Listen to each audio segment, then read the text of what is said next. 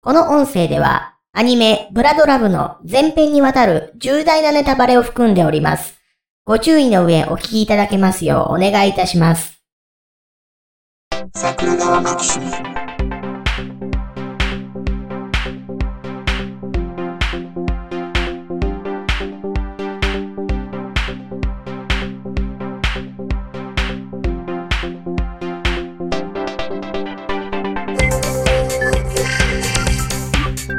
はい、どうも、ジャスです。はい、竹やりですよ。あれですね、あの、映画とか、はい漫画とか、うん。読んでると、なんかこう、ちょっと影響を受けますね。 いやー、影響を受け続けて、はや、四半世紀が目の前にまで迫ってきてるんじゃないんですか。いや、あの、四半世紀というか、半世紀で しょ。あ、半世紀ですね。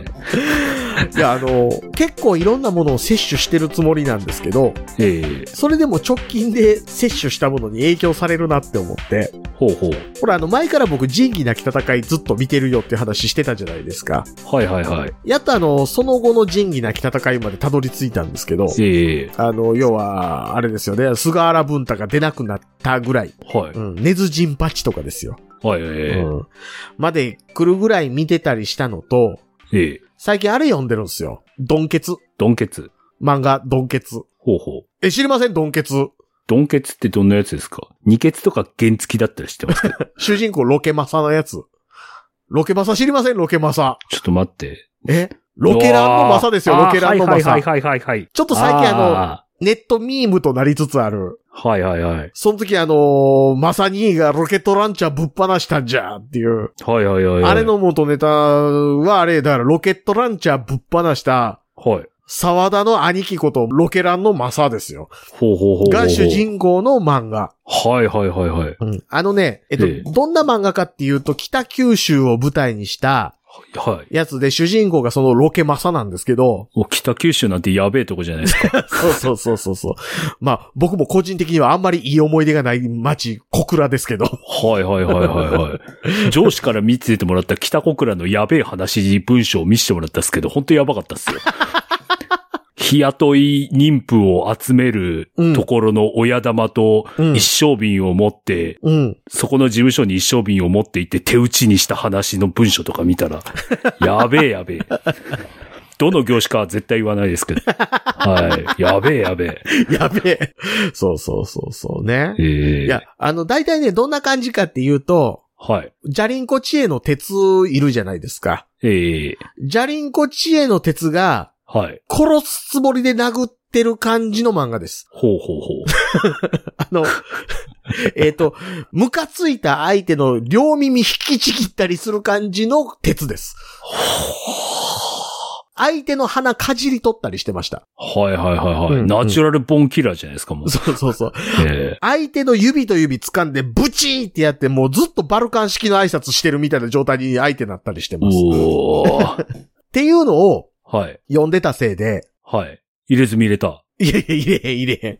あー影響を受けてたんでしょうね。ええ会社で、はい。うちの役員連中はほんまにどうしようもないなって話を、はいはい。えー、執行役員とええ女性上司と3人でしてたんですよ。はいはい。ここはまあ言ったら、味方うちですわ。う。うんんで、ジャス君なあ言って。うちの役員どないしたらうちの会社まともになるかなって言うから、はい。僕ほんまナチュラルに、うん。一番発展取る前のガラサロテまうことちゃいますかね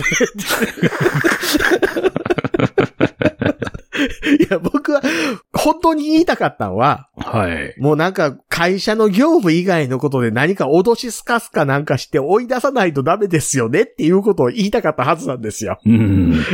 なんかそういう絡めてからの動きもしていく時期じゃないですかっていう。はいはい。えうん。いや、それこそあの、これ横領やろとか、えそういう話で、こう、追い詰めていくしかないですよねって話だったんですけど、真っ先に口をついて出た言葉が、ガラサロてまうことちゃいますかねって言って。で、その、二人いた二人ともが、ガラさらうって何 って言ってえーえーとね、えっ、とね、身柄をさらうなんですけど、、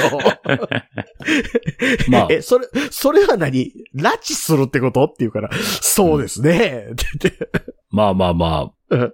ポアでもいいですけどね。そうそうそう。うで、ん拉致してどうすんのって言うから、殺すんでしょうね。ってそうそうそうそうそう。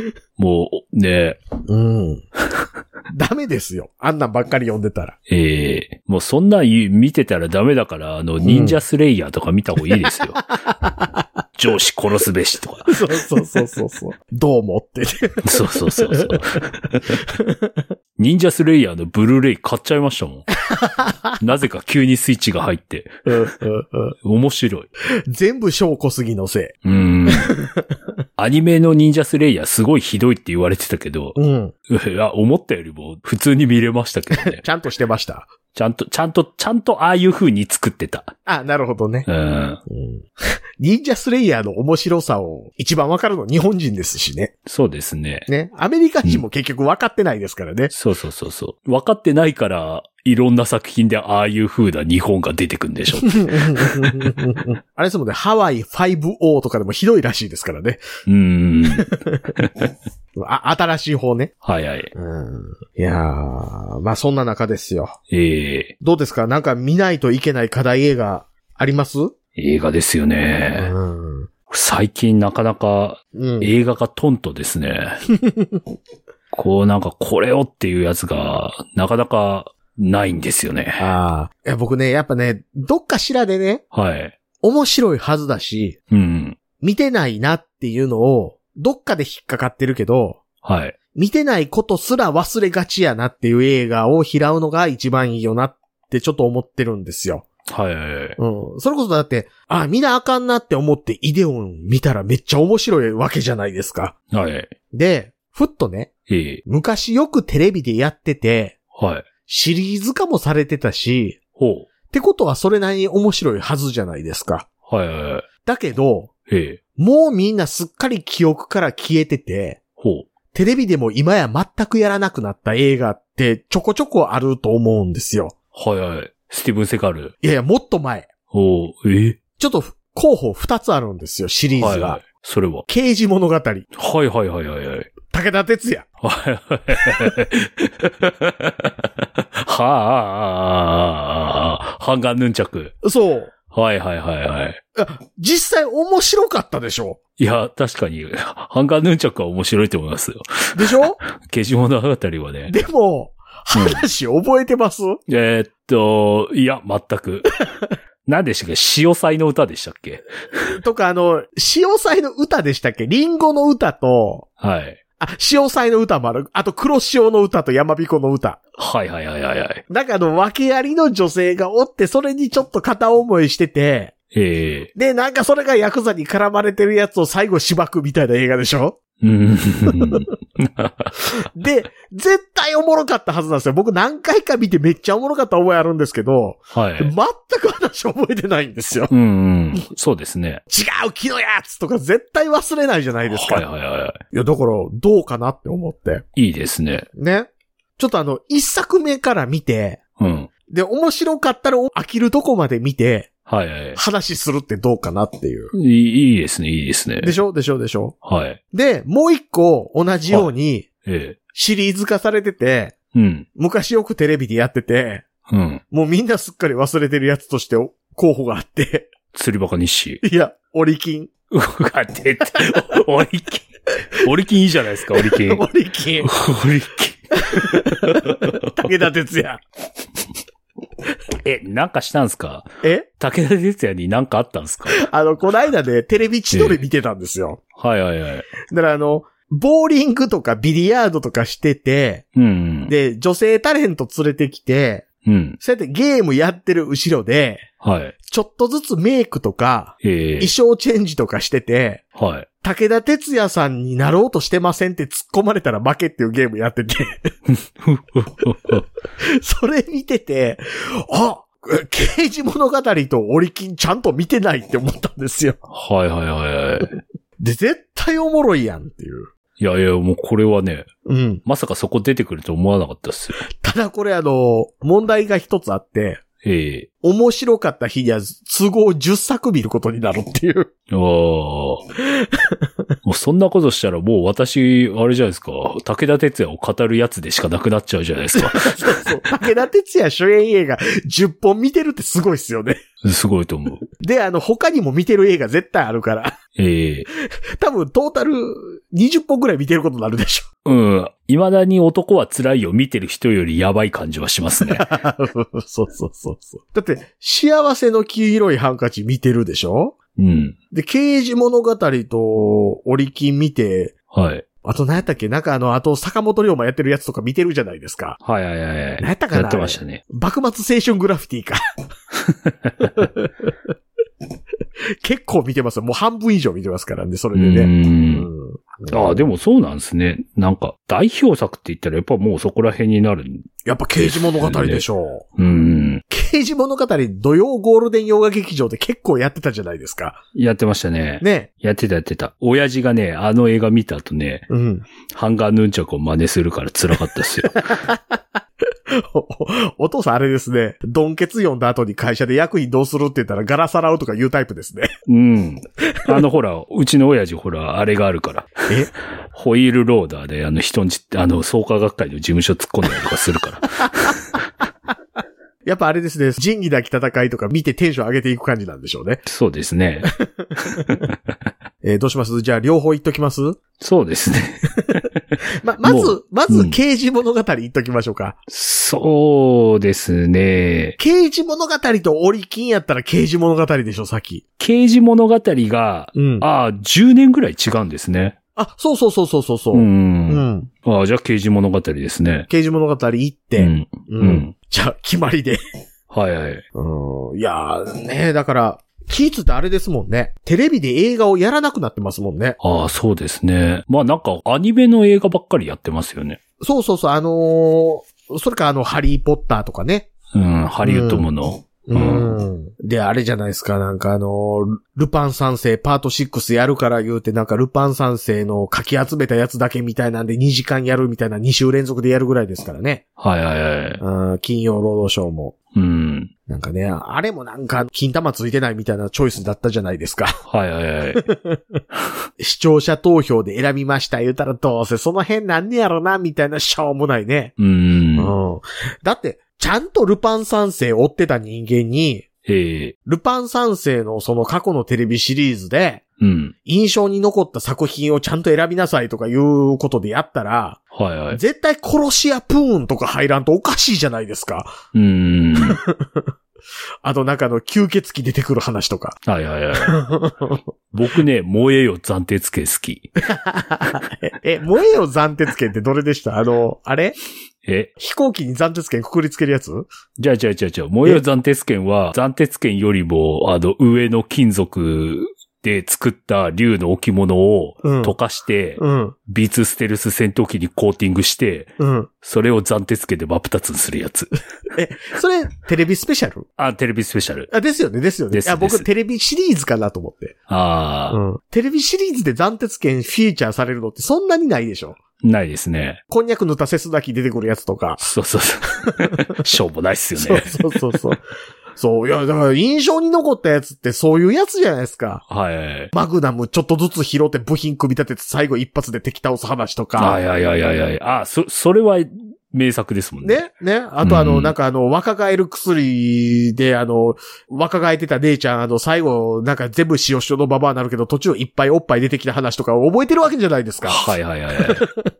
まあ、あの、もっと言うとあの、竹谷さんはあんまり印象ないかもわからないですけど、関西人実はルパン三世めっちゃ詳しいですしね。ほうほうほうほうほえっとね、40以上の、う。ええあ、40前後かなの関西人、めっちゃルパン三世詳しいですよ。テレビでずっとやってた。そう、なぜかというと、土曜日の昼間ずっとやってたから。おーだからあの、ルパン三世とジャリンコ知恵って、はい。エンドレスで再放送やってたから、おー関西人、ナチュラルにルパン三世とジャリンコ知恵めっちゃ詳しいですからね。でも人格形成に大きな影響を与えてます ね。与える。あとあの、パタリロとかね。あうあ、んいいですね。そうそう、やってたんでね。そう。まあ、じゃああの、その、まず、刑事物語1から見て、はい。あの、挫折したところで喋りましょなんか挫折しない気がするな。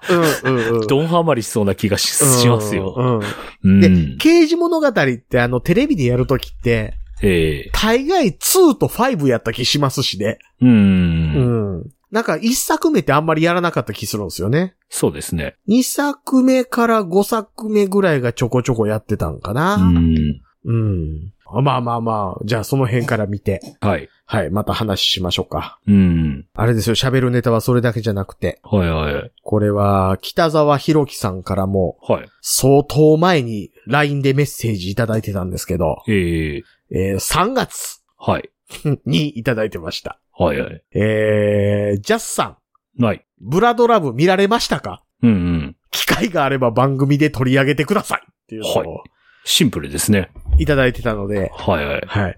まあ、そのメッセージがなくてもみんなあかんから見るんですけど、はいはい。見たよっていううん。話ですよ。で、それを竹槍さんにお伝えしたところ、はい。竹槍さんも、前話全話見ました。 全話見た。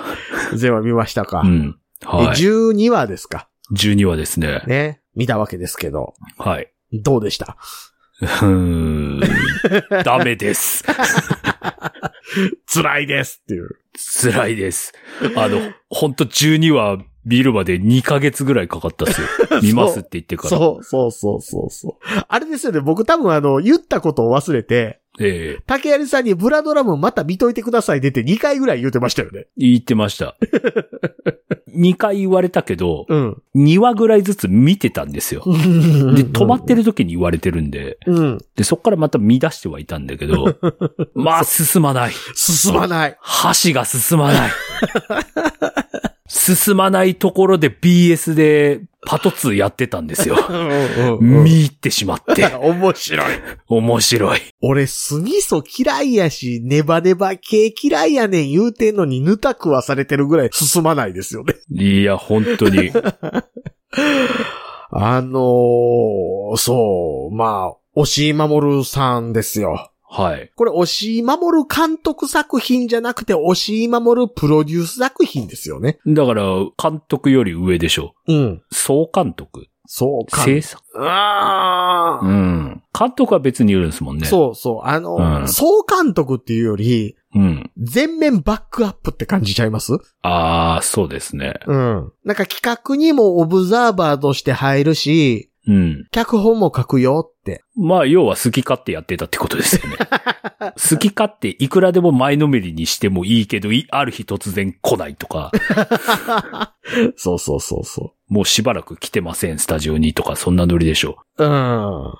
うん。いやー、ねまあお話的にはね、ええもともとだからゲームのネタがあったんですよ。はいはい。スマホゲームかなんかで、ほその企画を踏み台にして、う。うん。で、えー、これいろいろややこしいんですよ、制作も。はいはい。これ、プライベートムービーなんですよね、もともと。そういう意味では。あの、いちごプロダクションっていう、はい。不動産系の会社がアニメプロデュースをやりたいと。ええいうことで出資しますと。うん。いうことで、押井守さんに声がかかって、はい。で、そこからじゃあ監督は別に立てましょうと。うん。いうことで、まあ一人置いて。はい。で、そこで進んだ企画で12話作って、ええそれが、えっ、と、今年の、えー2021年の前半に、有局はい。とかで地上波放送もされましたよと。あ、地上波やってたんですかやってましした、やってました。サンテレビとかやってましたよ。た。おお。あとあの、テレビ千葉とか。はいはいはいうんあはい。の辺でやってました。ええうんこれを。うん。はあ。そう。っていう話で、まあ、お話的には、ええ吸血鬼の美少女はい。がやってきて、ええで、まあ、主人公は、えー献血マニアはのい。女子高生で、ええまあ、その辺でドタバタするっていうギャグアニメですよ。ですね。うん。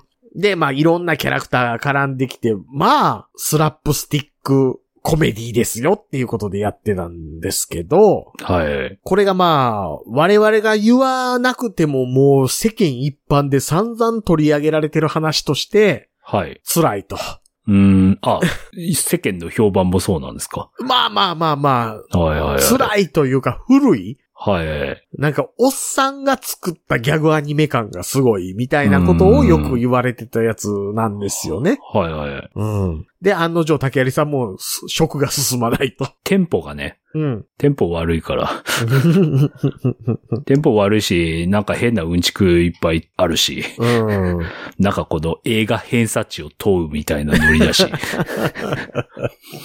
ただね、僕、その世間一般で言われてる、ええつまらない、たるい、古い、うん。ネタがわからん、はい。みたいな話は、思うは思うんですけど、ええね、それこそあの、ネジ式のパロディやってみたりとかね、ほうほう、ああー、はい。今更次をしはるかよって話じゃないですかう。ん。うんは、思うのは思うんですけど、ええその一方で思ったのは、こういうギャグアニメって、キャラクターもんじゃないですか。はい。で、キャラクターもんのギャグアニメに対しての評価を下すのって、実は12話って難しいんじゃないのっていう。ああ、うん。うまあそうですね。るせえ奴らって、ええ多分12話ぐらいまで見てる段階やと、うん。なんのこっちゃわからへんのちゃうのって、はいはい。ちょっと思うとこあるんですよね。うん。だって、12話ってまだ、大したキャラクター出てきてないでしょ。出てないですね。うるせえ奴らで言うたら。はい。だってうるせえ奴らって第2話ってラム出てこないですからね。 うん。え、アニメもなんかなあれ。でも、あの、12は、うん。だってガンダムですら1年か半年かけるし、うんうん、 2クー。ルもんとか4クールもんあるし、プリキュアとかもうん。 1年かけてうん。やりますからね。うん。確かに10、でも、これが24 話か。辛いな。だってあの、仮面ライダーって、はい。 12話ってまだ海のものとも山のものともっていう扱いみんなする癖ついてるでしょ。ええだって今、え、ちょうどリバイスが12話ぐらいちゃうんすかああ、はで、リバイスって実はめちゃくちゃ展開早いんですけど、いはい。それでもまだ12話であんまり評価しきったらダメやなって思ってるところあるわけじゃないですか。うん。だってあの、 もう、ワンクールぐらいでもうすでに仮面ライダー3人出てきてますからね。 兄弟が順番に仮面ライダーになってってるんですよ。ええほうほうほうほう。あい、あリバイス見てないですかリバイス全然見てないです。もう仮面ライダー全然見てない。申し訳ありま せん。はい。リバイスあの、兄弟3人いるんですよ。はい。男、男、女の兄弟で、ええ最初に主人公、長男が仮面ライダーリバイになるんですよ。うん。で、次男がおって、もともとこいつが仮面ライダーになるはずやったんですけど、慣れなくて、はい。で、そこでちょっとじ人間的に屈折したんですけど、うん。いろいろあって一旦敵の仮面ライダーになったんですよ。はい。仮面ライダーエビルっていう。ほうほうほで、2、3話で改心して、う。うん。仮面ライダーライブっていうのに変身し直したんですよ。はい。で、そっから2話ぐらい経ったんですけど、うんうん。今度下の妹が明日仮面ライダージャンヌになります。ほめちゃくちゃ展開早いんですよ。う。ああ、なるほど、なるほど。ですけど、まだ仮面ライダーリバイス面白いとか面白くないとかっていうの早いなって気するわけじゃないですうーか。ん。だってエグゼイドなんか40話ぐらいから面白なったわけですよ。はい。そう考えたらね、うん。ギャグアニメ12話で評価するの難しいなとは思いましたね。そうですね。ん。まあ確かに。うん。だって、確かに。 アニメ版のうるせえ奴らって12話ってまだヒロイン忍ぶですよ。はははだってあの、あいつ出てきてないですよ。あの、海の家のやつ。ははい。何でしたっけ龍之介でしたっけうーん。名前まではですけど。親父があの、海の家やってるやつ。あの、さらしまいた女いるじゃないですか。はいはい。あいつまだ出てきてないですよ。12話やったら。うーん。うん。まあ、今思うと龍之介、田中真由美さんですけどね。うん。 田中真由美さんがやってるちゃんとした女性役、あれぐらいやなって思いますけど。ほうほうほうほう。だからね、僕、正直12話見てて、ええ11話ぐらいからやっと見れ出しました。うん。ブラドラブ。うん。で、しかもそれもなんかあの女性キャラをなんかちょっとキャラクター立てしようとしてたじゃないですか。うん。映画監督ですとか、はいはい。沖縄出身ですとか。うん。あの辺は、まあ脇に置いといて、あいつおったでしょ空手部の首相みたいなやつ。はいはいはい。あいつだけまだ見れるかなぐらいの。うーん。 なんかね、うん。キャラクターちょっと多めな感じはしますよね。あ、最初っから。うん、最初から。ちゃんと一個一個ね、うん。積み上げて積み上げてやんなっていう気しますもんね。そうそうそうう。んで、後からフランケン追加でしょあそうそうそうそうそうそう、うんうんあれもなんかあの、制作ごたごたしたんやな感で、先にフランケンみたいなやつ出てきちゃってる回やったじゃないですか。ありましたねう。ん。あれもギャグとしてやってんのか、単にごたごたしてんのかやけど、別にどっちにしたってあ大して面白くないしなという。で、うん。あ、そうか。だからあれですね。最初に全部出しすぎたんでしょうね。だってあの、明らかに出番少ないこと、献血部の女子でしたっけうんうんうん、出番少ない子、うん。うん 偏りありましたし、うんうん。なぜ。かあの、千尋先生だけやたら出てるし。そうそうそうそうそまあ、芝居変わんないですけ どね。う。そう、ずっと一緒。ずっと一緒。うん。あとなんかそのセリフ回しみたいなんで笑わそうとしてるよねっていうところが、まあしょうもない。まあっすね。うん。な、シナリオで笑わせてくれるわけじゃないからっすね。そうそうそうそうそう。やっぱりあれですよね、押井守のギャグってちゃんとあの、コントロールしてくれる人がいて初めて生きるんやなっていうのは、 ええ言ったら押井守さんがずっと言われ続けてることではありますけど。うん。だからあの、ギャグやらなくていいんですよって。そう、そうそうそうそう。あんたはプロット屋さんなんだからと。それをちゃんと脚本にする人別に立てた方がいいよっていうのはね。ええもうドシリアスをやってくれてればいいんですよって。そうそうそうそうそう。なんでしょうね、ご先祖様万々歳とか面白かったんですけどね。うーん。うーん。一応あれですよ、続編やるつもりらしいですよ。いやー。 僕ね、うん。ブラドルラブう知ったのが、うん。押井さんがどうこうじゃなかったんですよ。ほうほうほうほあの、いや、もちろん押井監督の写真が、う。 うん。 Google のおすすめ記事に出てたんですけど、うそれ押井守から引っ張ってきてじゃなくて、ん。うん。オープニングテーマを歌ってた女性5人組メタルバンドラブバイツ。うんうんうんうん。ラブバイツのあのメタルバンドの流れで、うん。おすすめ記事で出てたんで見たんですけど、うんうんああ、ラブバイツがアニメの主題歌やるんだ。へえ、ああ、惜しい監督作品、ああ、ええと思ってたんですけど、うん。もうこの作品出てしまったがためかわかりませんけど、ラブバイツがです活動休止になってしまって、 え、もともとこのためのやつじゃないんですかえーっと、多分このためだと思います。でしょだから、うんなんか、おしいさんがまた変なちょっかいを出そうとしたんじゃないかってちょっと思いま すけど。そのせいでまさかバンド活動休止になっちゃったって。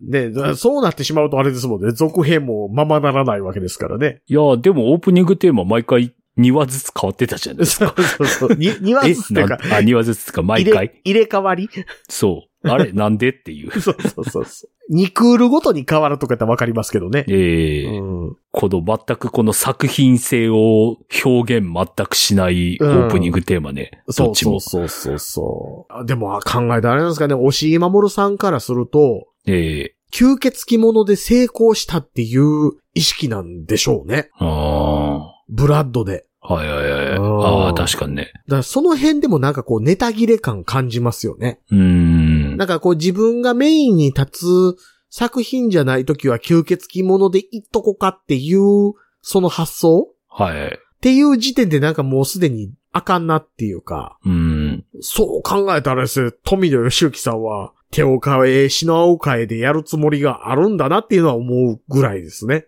そうですよねう。ん。あれですけどね、せっかく撮った実写映画もお蔵入りしてしまいましたしね。ああ、なんかありましたね。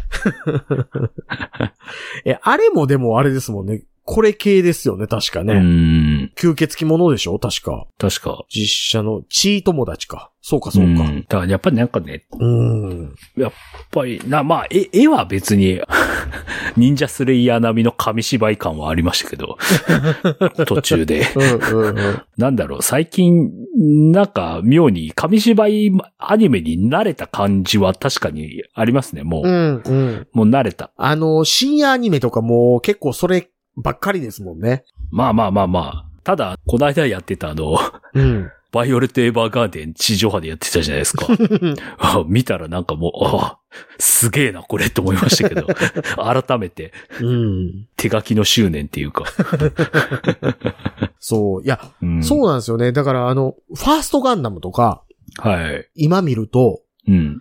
すっごいカット割り細かく切ってるし、めっちゃかっこいいんですよ。はいはい。なんかやっぱりあの、エヴァンゲリオン以降という区切り方してしまうのがいいのかどうかなんですけど、ええ止めて少ないセル枚数ではい。どうにかするっうん。ていうのがちょっと根付きすぎてるよなって気しますね。そうですね。エヴァンゲリオンのあれって結構禁じ手に近いところあったわけじゃないですか。うん。それまでのアニメってなんかこう無理やりでも動かそうみたいな話があって、はい。で、ところどころでなんかすっごい動いてるシーンがあって、それで救われてたみたいな感じやったでしょええそういうとこであの、大張正美さんとかって生きてたわけじゃないですか。うん。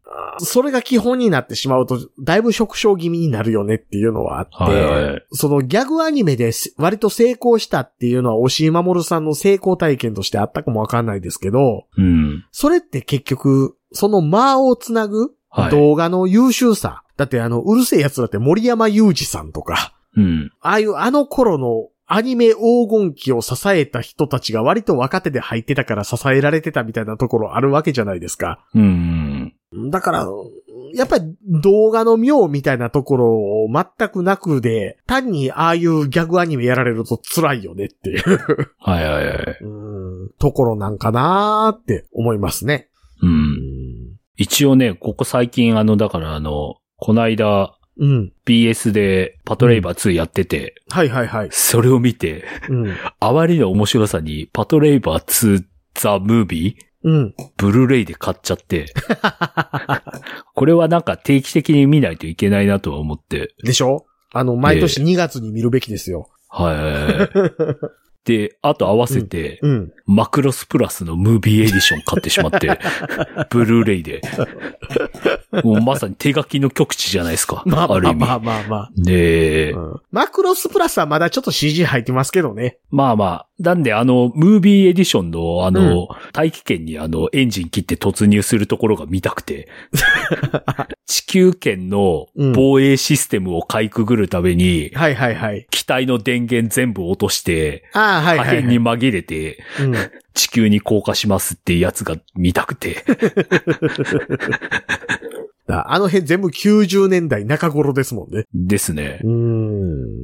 なんでしょうね。今の、そう、いや、バイオレット・エヴァーガーデンもそうなんですけど、ええ手書きアニメの部分で頑張ってますよっていうやつにしても、はい。あの頃の手書きアニメのうわーっていうのまでいかないんですよね、感動が。うん。あれ何なんでしょうね。いや、やっぱりあの、食い慣れたからじゃないですか。食い慣れたからなんですかね。いや、僕ね、一個思ってんのが、ええ今の手書きアニメの頑張ってるやつって、うんセルでやってないから、ああ、そうですね。うん。要はあの動画のつながりみたいなやつを、うんうん。レイヤーとして重ねつつ描いたりできるでしょはい。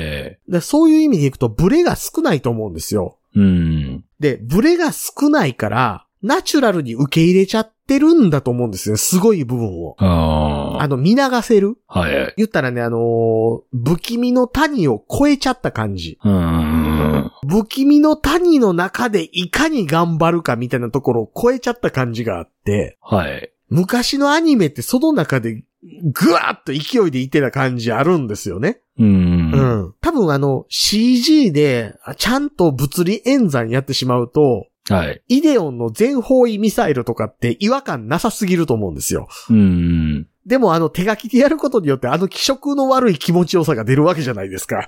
はい。その辺がないから、なんかこう今の京アニの頑張ったやつみたいなうん。なんかすんなり見れちゃいすぎる、う。うんん、のかなって気はちょっとしてるんですけどね。僕、ほとんど僕ぐらいしか定期的に見てる人いないと思うんで すけど、あどれやろの、 板野サーカスでおなじみ、板野さんですよ。板野一郎さん。板野一郎さうん。ん。板野一郎さんがアニメで監督やってる、ブラスレイターっていう作品があったんですけど、 うん。これ私あの DVD で持ってるんですけうど、ん。うん。うん。ブラスレイターあの前編にわたって板野サーカスが CG で見れるんですよ。はいはいはいはいはうい。んちゃんとあの、後半になると戦闘機でやりますけど、うん。ちゃんとミサイルとかですね、うん飛ぶし。だけど、やっぱりそれと比べるとやっぱりマクロスプラスのやつはすごかったなって思いますよ。そうそうそうそうそう。あ、そうですよ。そう。マクロスゼロとか、ええあれ、気持ちよくないじゃないですか。うん。ね。あの、マクロスゼロって、あの、ネタ的にはすっごい面白いはずやし、ええやってること一緒なんですけど、ミサイルの挙動にブレが出さすぎて楽しくないでしょうん。うん。その辺やと思うんですよね。うん。うん。だから僕、ちょっとこれは前から僕言うてることなんですけど、はい。最近のサンライズのロボットアニメって CG をところどころで使うわけじゃないですか。えだからあれをうまいことフィルターかけて、その動画の中割りの部分とかをうまくブレさせて手書き風に見せるとかやったら、絶対映像的に気持ちいいのになって毎回思うんですよね。えはい。ガンダム G オリジンの時のシャーザクの動きとかって、うん。あれ手書きでやってたらすごいことやってるんですけど、うん。ふーんって見ちゃうじゃないですか。はい。言ったらあの、プレステ5で出てるロボットもんのゲーム見てるのと同じ感覚になっちゃうんですよね。う。うんん。だからその辺なんかなーって気はしますけどね。うん。うん。なのでね。まあ、押井守さん、まだ70歳ですよ。うんうん。まだやれるはずなんですけどね。どんどん日の小生の真似してる場合じゃないってっていうね。 日野翔平っていうかね、それこそ僕、呼んでるからこればっかりになりますけど、ええあの、ドンケツに牧原って出てくるんですよ。 はいはい。えっとね、ドンケツ牧原で検索したら出てくるのかな牧原はね、ええ あの、あの、巨人の牧原と同じ牧原ですよ。 2番目ぐらいに出てくる牧あ原のね。そうそう。ちょっと今、はいはい画像検索してもらえません牧原のりゆきの。あ、そうそうそうそうそう。はいはい ドンケツスペース牧原で。 ええご本人じゃないで すか。押井守るドンケツの牧原ぐらいになってきてるでしょ、最近。ええこの牧原さん、あれですからね、あの、え、暗殺から死体処理まで、汚れ仕事を全部こなすでおなじみの牧原さんですけど。はいはいはいはいはい。本名伊藤久夫こと牧原さん ですけど。めっちゃ金持ってんのに、この風貌の方が仕事がやりやすいって言って、はい。あの、汚い見た目で歯も抜けまくった状態で生きてる牧原さんですけど、押井守さん、最近これぐらいの感じですからね。 はいはいはいはい。ねえ、押井守さんね、頑張ってほしいんですけどね。ちょっともう枯れちゃったんですかね。でも、あの、圧倒的に海外評価はずーっとゴーストインジャッセルなんでしょうん、そう。やっぱパトレイバーって、う。ええまあ1も2もそうですけど、うん。やっぱり日本人にしか理解できないところってあるわけじゃないですか。ですね。うん、パトレーバー2なんかは特に。うん。あれだって、戦争やってる国の人から言わしてれば何のこっちゃわからへんでしょええうん。まあ、アメリカ人はあれかな ?9.11 がモニター越しの世界やっていう話については多少共感得られるんかもわかんないですけどう、ん。やっぱりね、あの、ロシア人にはわからへんでしょあれ。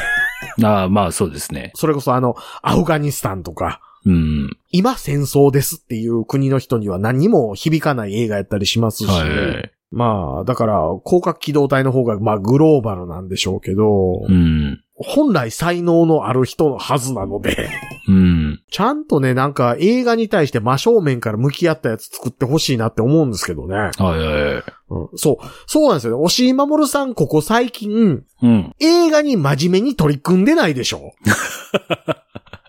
ちゃいますねそうですね。えうん。スカイクロラにしたってあれ原作ものじゃないですか。はい。で、言うても、その、アニメと実写の垣根を超えるみたいなことについては、やっぱりバジェットが大きくないとできないよなっていう部分があるのであって、そうなってきた時に、今、押井守さんがやることっていうのは、セルアニメとしての良さをちゃんとやりつつの全力での映画やなって思いますけどね。う。うんん。まあ一応今、キマイラ作ってるみたいですけど、キマイラ。キマイラですよ。夢枕漠さんですよ。あのキマイラそう。マジか。すごいとこ行きましたね。 まだでも、キマイラを、なんかちょっと、その、なんですか、実写に CG 混ぜた程度の、はい。ちょっとハスに構えた映画うん。やるぐらいやったら、それこそ昔なんか魔界都市新宿とか言ってアニメ化してた方がよっぽどがっぷり四つで映画に取り組んでたなって気しませんああ、そう ですね。まあまあまあ原作違う人ですけど。いいな。まあ、毎年シリーズ見たいっすね。ねえ、だから、押井守は一回ここらで本気でエンターテインメントやってみてよっていうのとか、はい。本気でアニメやってよっていうところですよね。う。うんん。やっぱその辺、あれですよね、富野義行さんと比べて欠けてるところですよね。運転の差ですね。うん。富野義行にしてもそうですよ。み、宮崎駿もそうですよ。うん。高畑勲もそうですよ。うん。手抜いてないじゃないですか。みんなフロントランナーですよね。そうそうそうそうう。ん。押井守ね、手抜きよるんですよ。うーん。そう、それ、今気づきました、僕が押井守に対して抱いてる腹立ち。 あいつ手抜きよるんですよ、ちょいちょい。はいはいはい。そう。そこっすね。うん。そう。だから、ブラドラブなんか作ってる場合じゃないよと。はいはいはい。だって、ブラドラブ12本あるから、うん。 4時間ちょっとあるわけじゃないですか。はいはい。正味のアニメの部分だけで。うん。それやったら30分でいいから本気のアニメやってっていう。うん。うん。とこちゃいますうん。結構今までのうん。人生で見てきたアニメの中で、この12話は結構重かっ たです。見るのが辛かった。この4時間、賞味4時間。どうなんでしょうね。でも、あの、世間一般に知られてるレベルでいくと、ええブラスレイターよりブラドラブの方が若干上やと思いますよ。いや、なん てことを。なんてこと言うかな。なんてこと言うかな。あ、でも、まあ、ブラスレーターは置いといて、うん。ブラドラブの後に、うん。あれを見たんですよ。モッドタクシーを。あ、はいはいはいはい。あっという間に13話全部見ましたね。そうそうそう。そうなんですよ。最近だから、面白めのアニメ、ええちょいちょいあるんすよね。うん、ああるある。。うんうん。オットタクシーね、オンエアの時見てなかったんですよ。うんうんうんうん。で、あの、配信で見たら、うん。まあ 面白い。いろんな要素はね、どっかで見たことあるようなものだけど、うん。まあそれを感じさせないシナリオのうまさっていうか、なるほどね。うん。ただね、あの、オッドタクシー見てないんですけど、僕。ええオッドタクシー見るんやったら、その前にパプリカとか見る方が先やなって気はしてます。ああ、そうですね。ね。はい。オッドタクシーふんわり話知ってるんですよ。うん。ふんわり話知ってるし、オチもふんわり分かってるんですよ。ええその上で言いますけど、パプリカとか見る方が先かなっていう。うん。で、パプリカ見たら多分、他の映画見たくなるじゃないですか。うん。なんたら女優とか。はいはい。 千年女優ね。千年女優ね。はい。まあだからちょいちょい当たりアニメあるんでね。うん。ブラドラブなんか見てる場合じゃないよと。そうそうそうそう。ブラドラブ見るぐらいやったらまだ境界戦記見てる方がマシやよと。まあまあ、うまっすね。 いや、境界戦記だいぶ辛いんですけど、は境界戦記僕ついに2倍速で見ることにしましたから。いはいはい。僕、境界線機5秒繰りですよ。パッパッパッパッ。 5秒ずつ細切れで、パッパッパって。境界戦記ね、それでいいです。はい。なんかどっかで見たような話を延々やってるだけなんで。う。うんん。まあ、あの、残念ながらね、あの、中国では放映が禁止されてしまいましたけどね。あ、そうなんですかそうなんですよ。習近平のお気に召さなかったんですかね。あ、えっ、と、それもあるらしいです。おー。うんあとあの、中国人だと思われるキャラクターが、はい反政府活動をやってるっていうのを強引に指定して、はい。はいはで、い。反政府活動をしてるっていうやつを強制収容所に掘り込んでは、はい。えーそこの人間が行方不明になって、えーえー人身売買や臓器密売が行われてるらしいっていう噂が立ってるよって話をアニメ内でやった途端に中国内での放映が禁止されました。 おー。 例のあれですか急にあの、試験放送画面に変わるってやつ。いや、なんか、次の話から無理よって言われたっていう。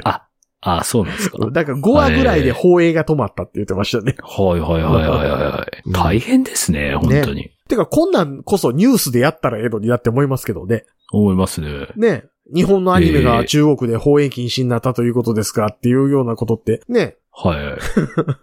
報道に乗るべきような話しちゃうのって思いますけど。そうそうそうそうそう。うんまあまあまあ、ブラドラブですよ。まあ、押井守作品全部見ないといけないという宿命を負った人ぐらいしか見なくていいですよ。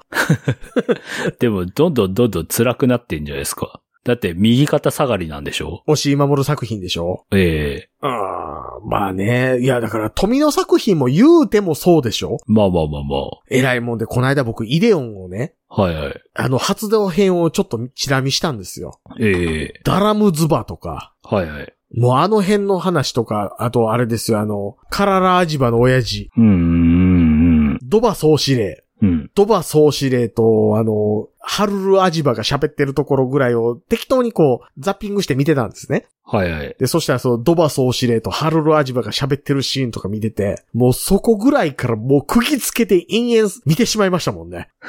もうボロボロ泣きながら、はいはいはい。そうよみんな星になってしまえとか見ただけでもうボロボロボロボロボロって泣きますもん ね。もうイデオンダメです。うんバカな、俺はまだ何もやっちゃいないんだぞとか。もう、もうダメです。もう、もう延々ずっと泣いてるし、もう、そのね、ラストシーンやるじゃないですか。うん。ラストシーンで、はい。勇気こそも目覚めないじゃないですか。はい。で、魂が疲れているんだわ、みたいな聞くだけでもうボロボロボロボロですよ、もう。もうそこの感動と比べたらもうね、今のね、G レコとか見てられないわけじゃないですか。はいはいはい。なので、まあ、そうですね、新しい感動が欲しいですね。新しい感動うね。ん。まあそういう意味では2021年はあの、ゴジラシンギュラポイントがあったんでだいぶ救われましたけどね。ああ、そうですね。うん。あれは、なんかこう、ああ、アニメ、ちょっと時代変わってきたなって思わしてくれるぐらい、うん。映像体験としてすごいリッチでしたからね。う。うんん。オッドタクシー面白いって聞くんですけど、ゴジラシングラポイントと同じタイミングで見るとちょっと見劣りするかなって思っちゃったんですよ。あまあ、それは確かに。うん。ので、ね、なんかそういうのが見たいですね。うん。うん。 僕はあと、ハリウッドで忍者スレイヤ ー。見れればいいかなって。あの、 実写版っすか実写版。どうせ真田広之出るでしょ。いやー、まあまあまあ、出るでしょうね。 どうせ、なんか見た感じの人だけでやるでしょ。まあまあまあまあ。だだって主役の忍者スレイヤー役はトム・クルーズです よ。もう制作陣がハリウッド映画化するんだったら、あうのんトム・クルーズでって言ってたから。あ、なるほど。ええトム・クルーズで。最近ちょっともうさすがに老けてきましたけどね。そうですね。まあ、トップガンは本当に。まあ、マーベリックはね、まだやってないんでしょ、あれ。まだやってないですよ。もともとだからもうそろそろやってるはずやったんが来年の5月ぐらいにあ先送りされたんで、もっと伸びたんすかそうそうそうそうそうそなんでこんな伸びちゃうんすかねう。うーん、だからやっぱりあれちゃいますか、金かけてるから、はい。映画館がコロナ気にしなくていいタイミングに持っていきたいっていうあ。あ、うん、とか言うてるうちにまたオミクロン株とか言うてますけどね。はいはいはい。うん、なんやそのトランスフォーマーに出てきためっちゃでかい敵みたいな名前って思いましたけど。はいはいはい。なので、まあまあまあ、あ、そうか、だから次見に行く映画がないんやな。そう。んもうここらでもう一回トランスフォーマーぐらいは見たいんですけ どね。トランスフォーマーみたいな映画が見たい。頭空っぽに見れる やつ。僕ね、あの、ちゃんとスタースクリームがスタースクリームしてくれるトランスフォーマーみたいです。ああー、はい、うんうんうん。マイケル・ベイ作品のトランスフォーマーって、はい。スタースクリーム愛が低いじゃないですか。うんうんうん。うんちゃんとスタースクリームがああやって、メガトロンもああやってくれるやつはいはがい。見たいです。うんうん。てか、マイケル・ベイトランスフォーマー好きちゃいますからね。まあそうですね。 ね。はい。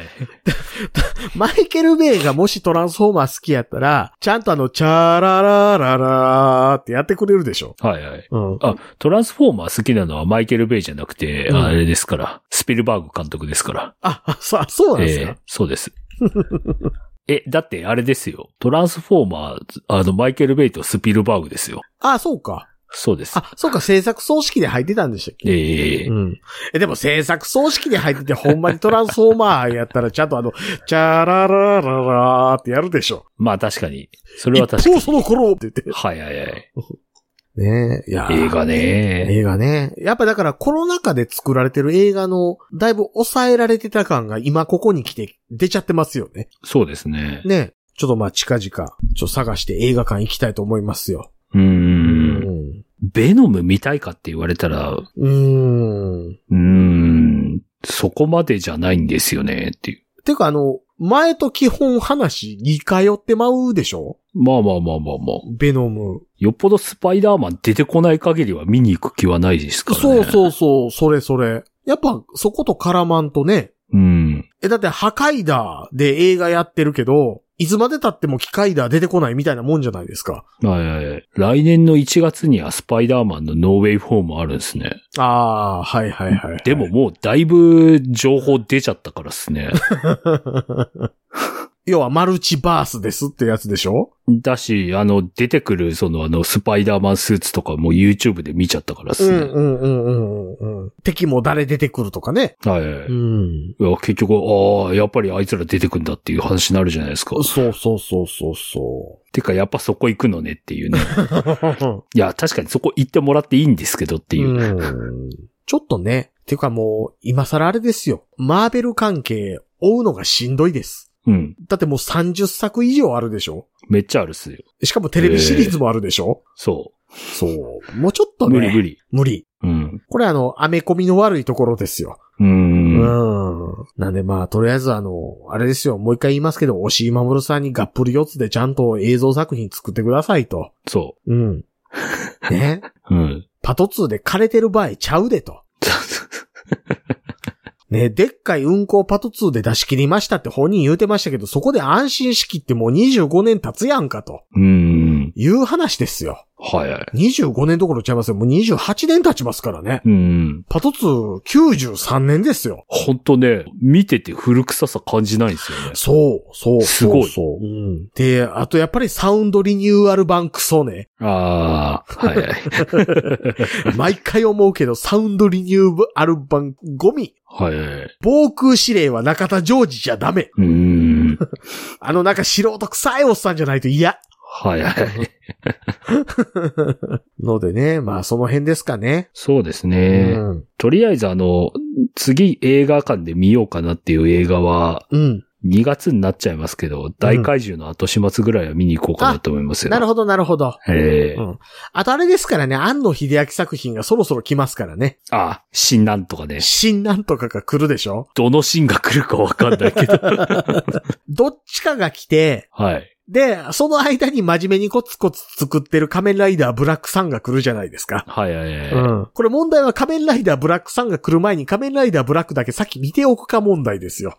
う。うん僕ね、あの、今仮面ライダーの昭和を見ていってるわけですけど、はい。やっと藤岡弘が事故る事故らないぐらいのとこまでしかまだ見てないので、ああ。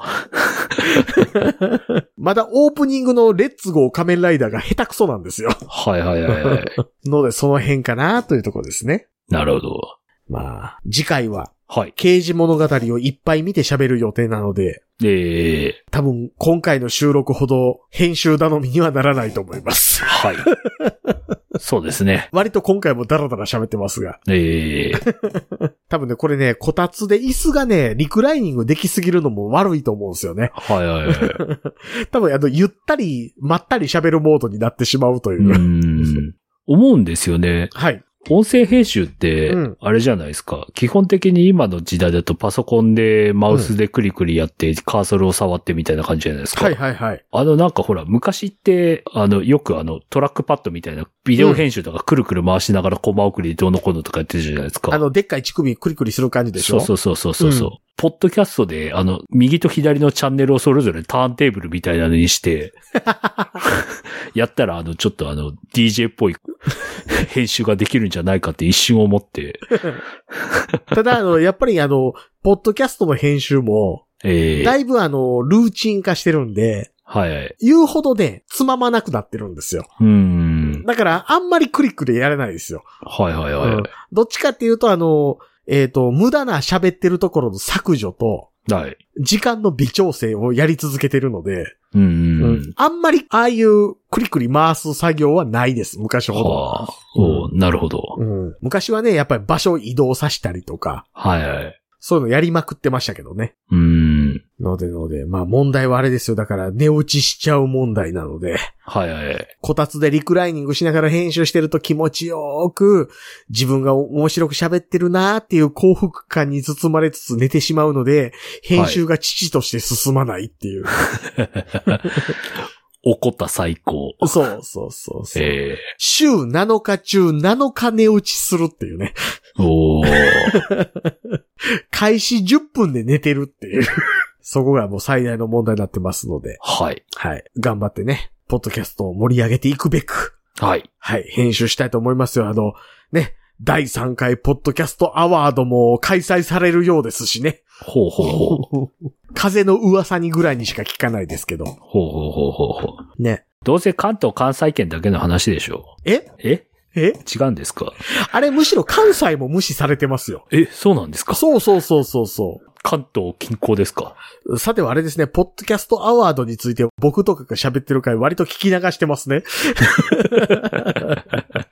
関西的な笑いを全く評価できないはい。スタッフでしか構成されてないんですよ。おー。うん。だからあの、関西的な喋りの面白さみたいなものが全くプラス評価されないから、はい。全体的に何にも面白くない番組しか評価されないんでおなじみなのがジャパンポッドキャスターアワードです。はいはいはうんい。わかりました。はい。 はい。というわけでね。ええ。まあ皆さんもあれですよ、あの、いや、ブラドラブこそ最高のギャグアニメですという人とかがおられればですね。 それなんかまるであれじゃないですか。兄越しの俺みたいなことじゃないですか。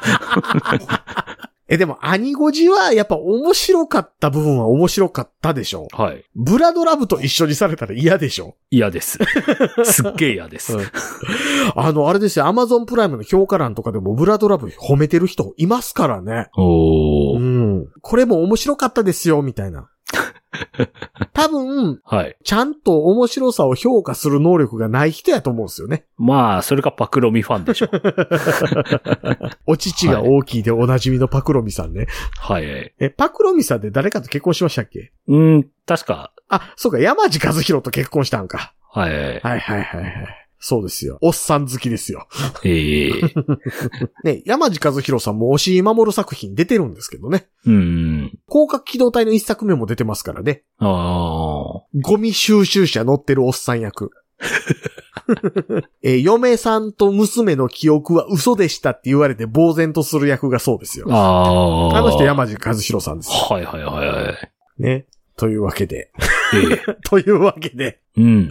はい。まあまあ、そそういうね、ブラドラブファンの方とかがおられれば、おられればですね。はい。えー LINE の公式アカウントかオープンチャット、はい。 Twitter のシャープ桜川マキシュンまでいただければと思いますので。はい。よろしくお願いいたします。よろしくお願いします。